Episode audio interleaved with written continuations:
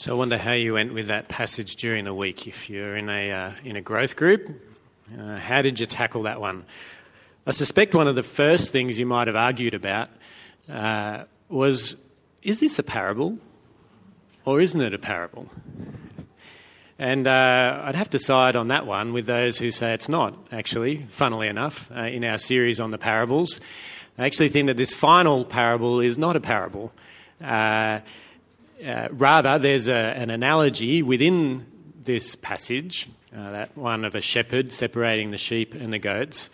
But uh, the passage itself is, is more like, um, I guess, a conclusion uh, to all the parables and to Jesus' teaching, and to this section in chapters 24 and 25, where Jesus, as we've seen, is answering the disciples' question uh, about the time of his return and the end of the age. When will be the time of your coming? Remember, they asked in chapter 24, verse 3.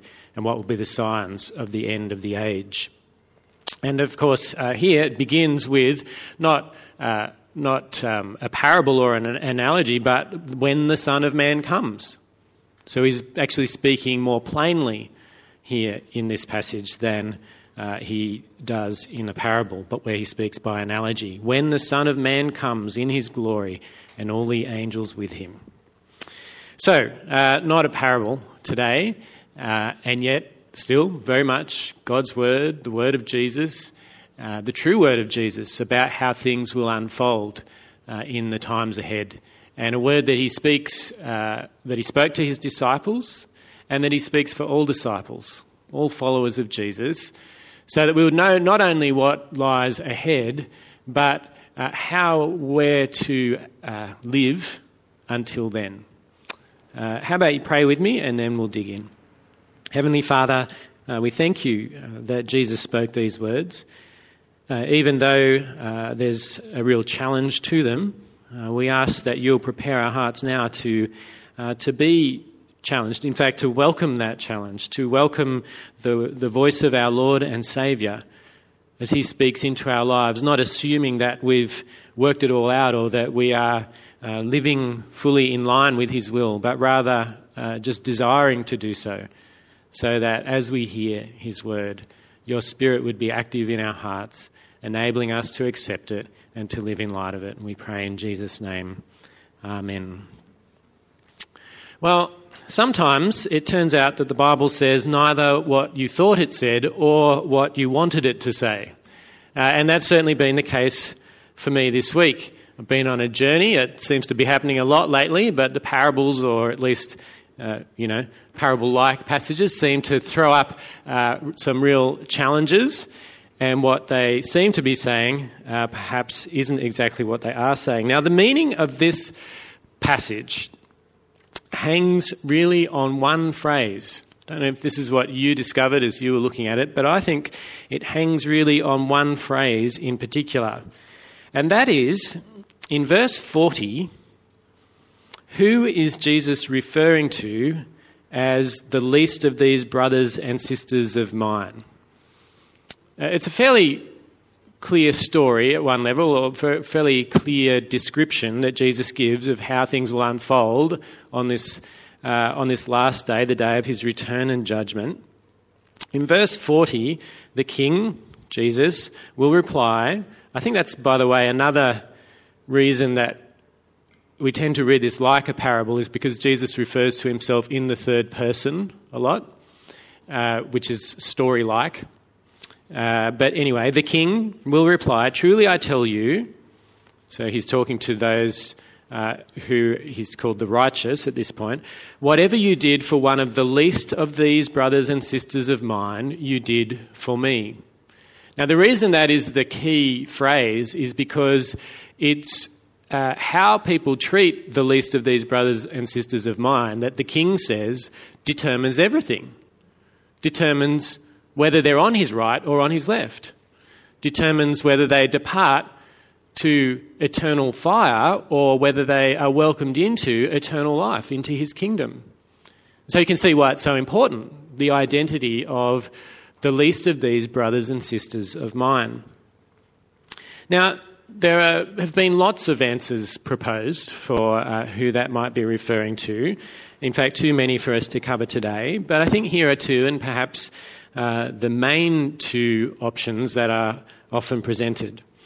Firstly, uh, it's often thought that the least of these brothers and sisters of mine refers to anybody in need.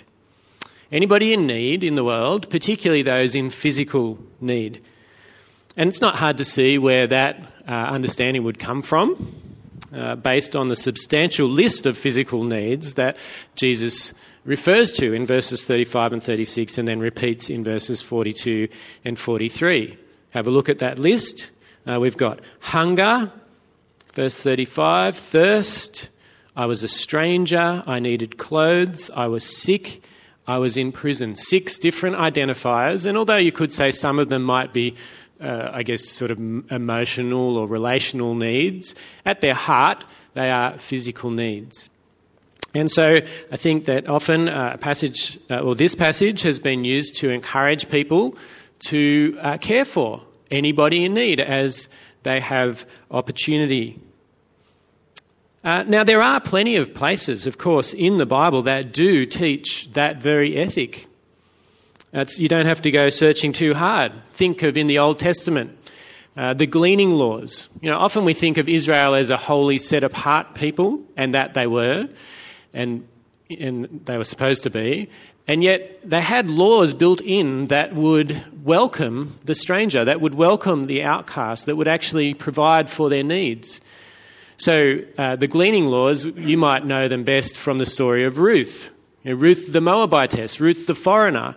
And yet, when she comes back with her mother in law, Naomi, when she returns to the land, the way that they uh, you know, intend to eke out a living is through uh, following along after the harvesters to glean uh, from the edges of the field, which was actually written in to Israelite law so that those who didn't belong could be welcomed and cared for and their needs could be met. Uh, that's in the Old Testament. In the New Testament, uh, a, a, really good example would be the parable of the Good Samaritan, uh, where Jesus says, Go and do likewise. Be like that Good Samaritan. Be like the one who cared for the needs of the person uh, who was dying in the gutter.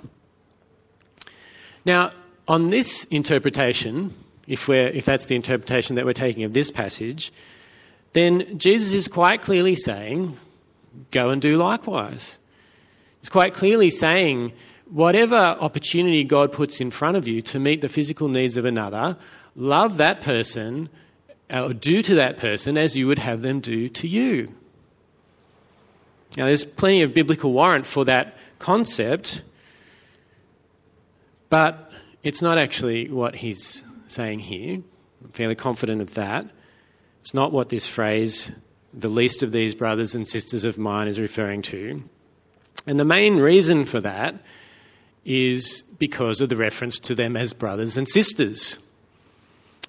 Uh, and so the second alternative as to who it might be referring to is narrowing things down a little to God's people who are in need, meeting the needs of uh, the brothers and sisters of Jesus. Um, now, to show you uh, a helpful passage from Matthew's Gospel in understanding why uh, some people understand it this way, chapter 12 of Matthew, verses 49 and 50. So the scene here is where uh, Jesus' mother and brothers come uh, to speak to him. And Jesus replies when he's told that they're outside, Who is my mother and who are my brothers? Pointing to his disciples, he said, Here are my mother and my brothers. For whoever does the will of my Father in heaven is my brother and sister and mother. Jesus uh, radically teaches that he is creating, or that God is creating, a new family. Uh, and it's a family made up of all those uh, who do the will of the Father. And uh, Jesus, therefore, on that basis, calls his disciples his brothers and sister and mother.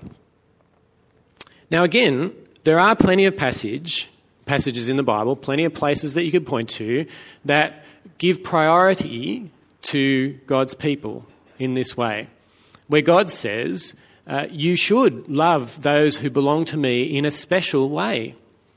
Plenty of places in the Old Testament, that was the nature of Israel, that they were God's set apart holy people and uh, his family. And of course, read any of the New Testament letters, and they're full of injunctions to love one another. And the one another is the church, those who live together with God as Father and each other as brother and sister. And so, on this interpretation, Jesus is saying, Love one another, bear one another's burdens, forgive one another as Christ has forgiven you. When you see somebody in need, meet it because they belong to your Father in heaven.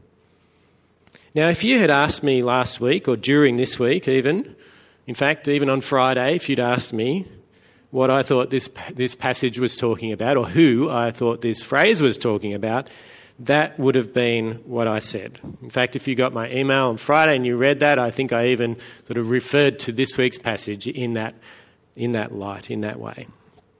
Sadly, I had a long day yesterday wrestling with the passage and with other passages and thinking, you know what? Closer, but still not quite there. So, who are they then? Who are these people that Jesus identifies so closely with that he says, How you treat them is how you treat me, and how you treat them will determine your eternal destiny? Well, I think to answer that question, we need to explore why they are in need, why they are hungry, why are they thirsty, etc. Why, why are they in prison? What's going on? Now, I don't think Matthew 25 has the answer to that question, but I do think that Matthew 10 does. If you've got a Bible, I'd encourage you right now to find Matthew chapter 10 because we're going to spend a little bit of time here and I want you to see what I've seen. I don't mean it's not a boast at all, it's just what is in, in the word here.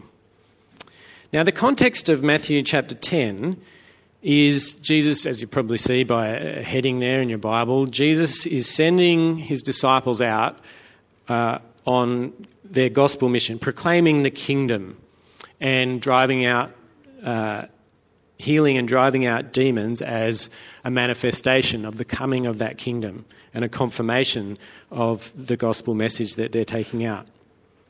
And at the end of Matthew 10, we read this Verse 40.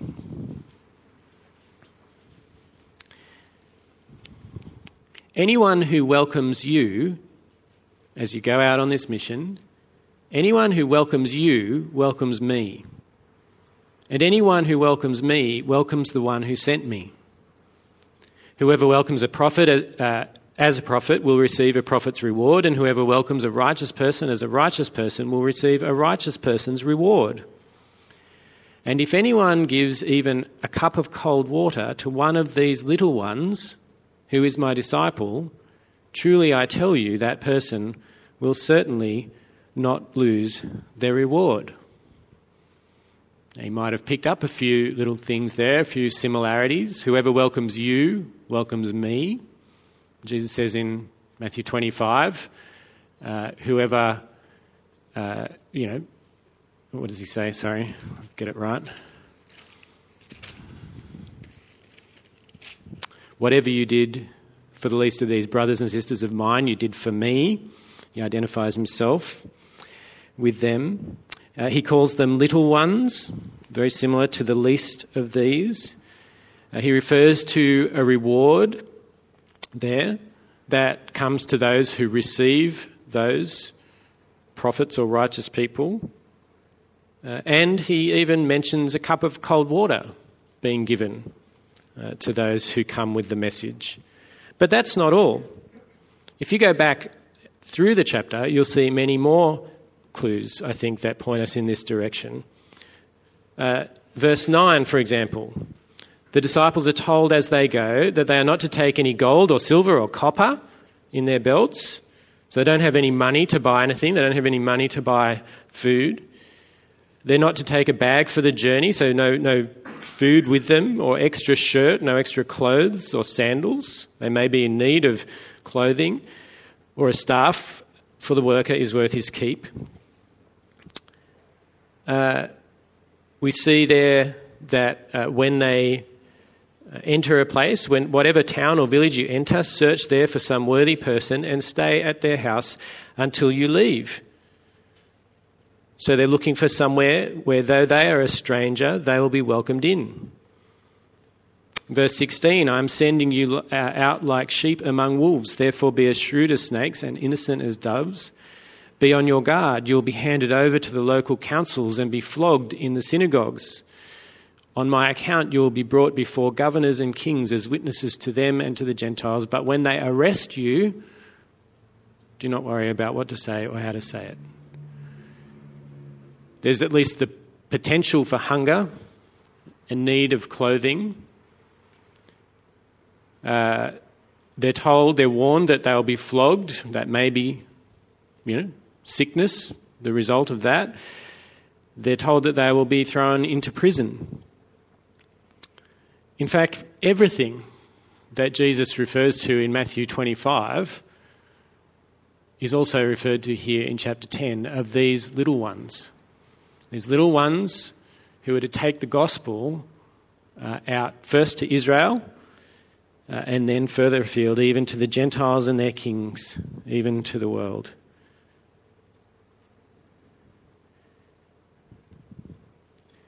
So, back in Matthew 25, then, the needy described there, I believe, are not simply people who've fallen on hard times and who need people to care for them. They're not even simply disciples who find themselves in need. Rather, they are disciples who are in need because they're engaging in gospel ministry because they're declaring the gospel of Jesus in order to see people saved and to enter his kingdom. I think that interpretation, that understanding of who the least of these brothers and sisters of mine represent or are, also makes a lot of sense of why it's so crucial how people receive them, how people respond to them. Because they're the messengers of the gospel. These are the people who take the good news. And to receive them connotes or suggests, or actually really explains, that the gospel is also being received. It's not just the messengers, but the message that are being received here. And that makes a lot of sense of the eternal consequences in view, the eternal consequences that result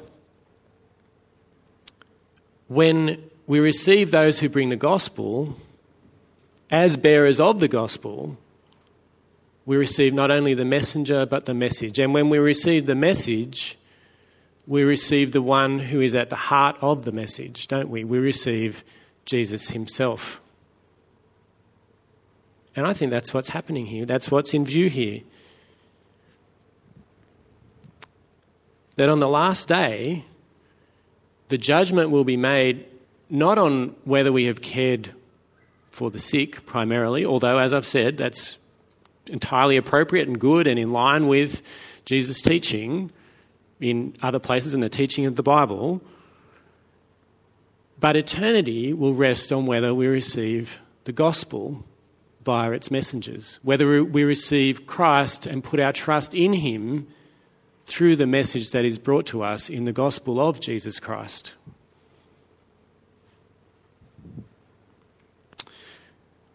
Now, you could ask, well, if this is right, why doesn't Jesus make it simpler? why doesn't he just say, come because you've received the gospel, or depart because you have rejected the gospel? Why does he focus on the reception of the messengers rather than the reception of the message? I think it's because in Matthew's gospel,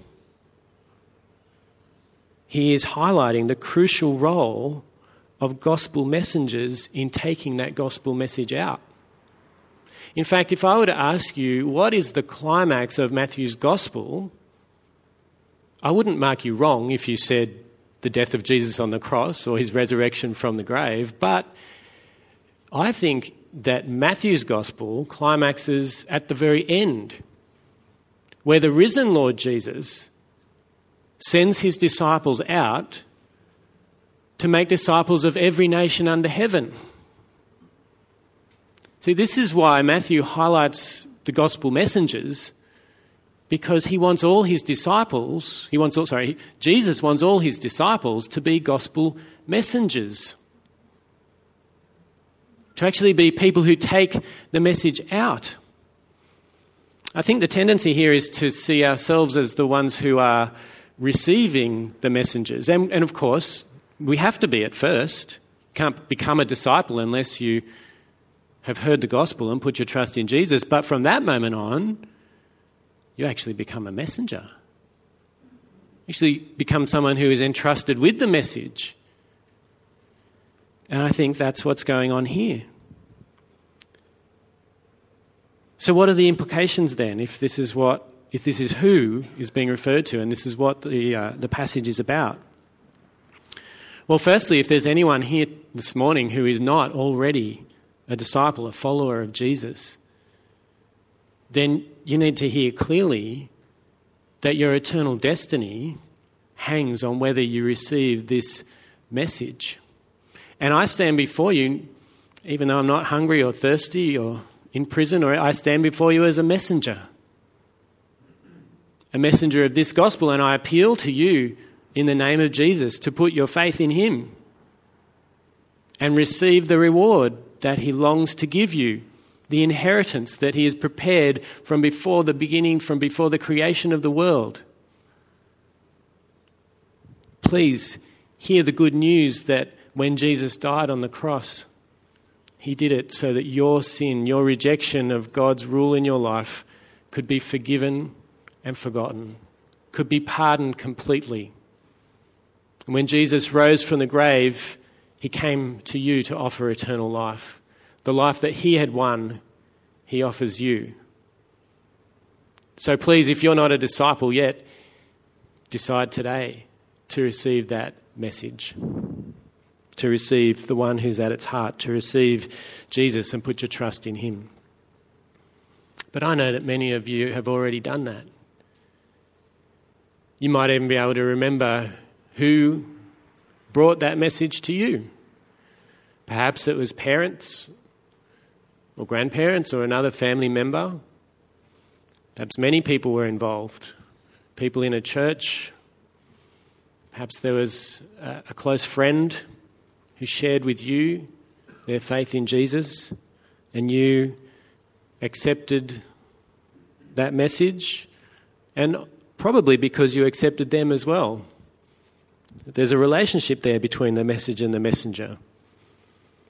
And if that's you, then you are a disciple, aren't you? You're a disciple of Jesus. You're a follower of Jesus. You're someone who calls Jesus both Savior and Lord. You're someone who hears His commands and you want to do His will.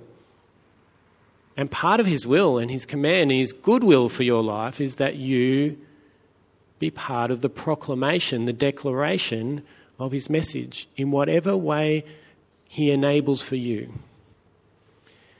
Now, one reason, I guess, I've got to say I didn't want that to be what this parable is about is because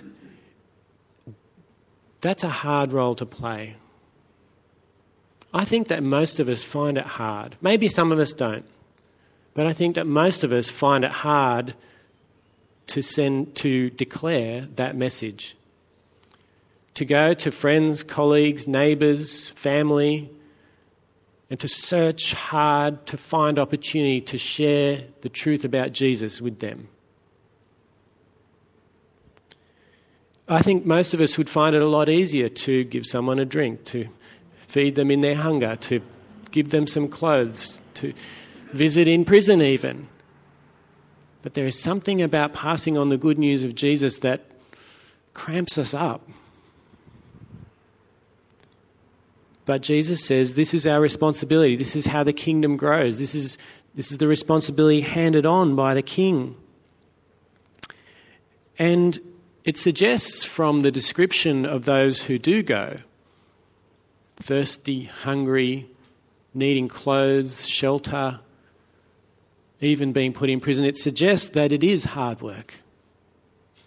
It suggests that we should expect some kind of rejection along the way, whatever that might look like, some kind of hardship. And yet, I think Jesus calls each one of us to be part of that work. So, I think one of the implications of the passage is that we need to reevaluate how we're living and how we're approaching the opportunities that we do have. Or maybe if we don't feel we have any opportunities, we need to make some to share the gospel because eternity hangs on it. And as well as being engaged ourselves in gospel ministry, I think one of the implications of the passage is that we support gospel ministry. That where we know people who uh, have given up many things, as Jesus commanded his disciples to, to go on mission, we just heard about Graham and Beth. We were praying for them. Over in Central Asia, COVID, actually having COVID, being unable to return home. We're in partnership with Graham and Beth. What does that partnership look like for you? At the very least, and I'm not saying it's a small thing, but at the very least, we ought to be praying, shouldn't we? And not just once a week or once a month when they appear on the list at church, but actually praying for them on a regular basis praying that God would meet their needs, praying that their mission would be fruitful, supporting those who suffer for their declaration, for their proclamation of the gospel. I think that's uh, how Jesus' teaching wraps up, and it looks forward, anticipates Matthew 28, uh, the end of the gospel, but not the end of the gospel mission. And so, as we finish this series, uh, we've heard a lot from Jesus, from Jesus about what it means to build a life of faith in Him. I hope you've been encouraged, maybe um, by some of the teaching along the way, but I don't want to lose this focus at the end that Jesus calls all disciples to be people who bear the message, who play their part in gospel ministry, and to support those who do. Please pray with me. Heavenly Father,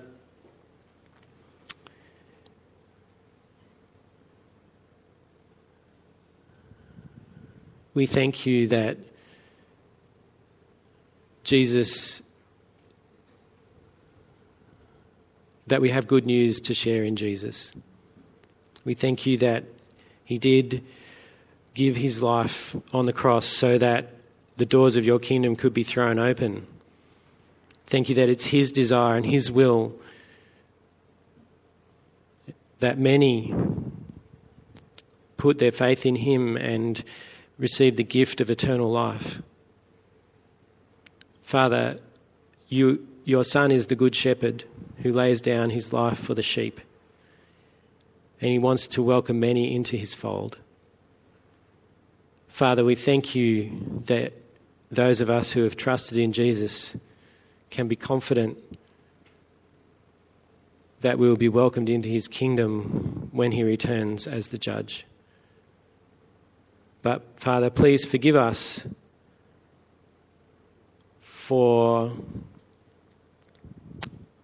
the ways in which we haven't accepted the responsibility of engaging in the work of the gospel, being happy to receive the good fruit, the good rewards that come from simply trusting in Jesus and yet not doing all that we could to see others receive that gift as well. So, Father, please help us, whatever our circumstances and whatever our opportunities, to be prayerful, looking for opportunities to speak the name of Jesus, urgent to do so, even if it comes at a cost to us, but trusting that your Spirit is powerful and able to turn people around and bring them from death to life. And help us also to be mindful and supportive of those we know who are, who are paying the price, who are going without because uh, they're engaging in gospel work in the world. Uh, help us to be prayerful, but also looking for any ways that we can contribute uh, to their work, supporting them financially, being in touch with them, visiting if that's possible. Whatever it takes, Father, to see your kingdom, kingdom spreading and growing to the ends of the earth. And Father, we thank you that Jesus has promised to be with us in this endeavour all the way through, even to the very end of the age. We pray in his name. Amen.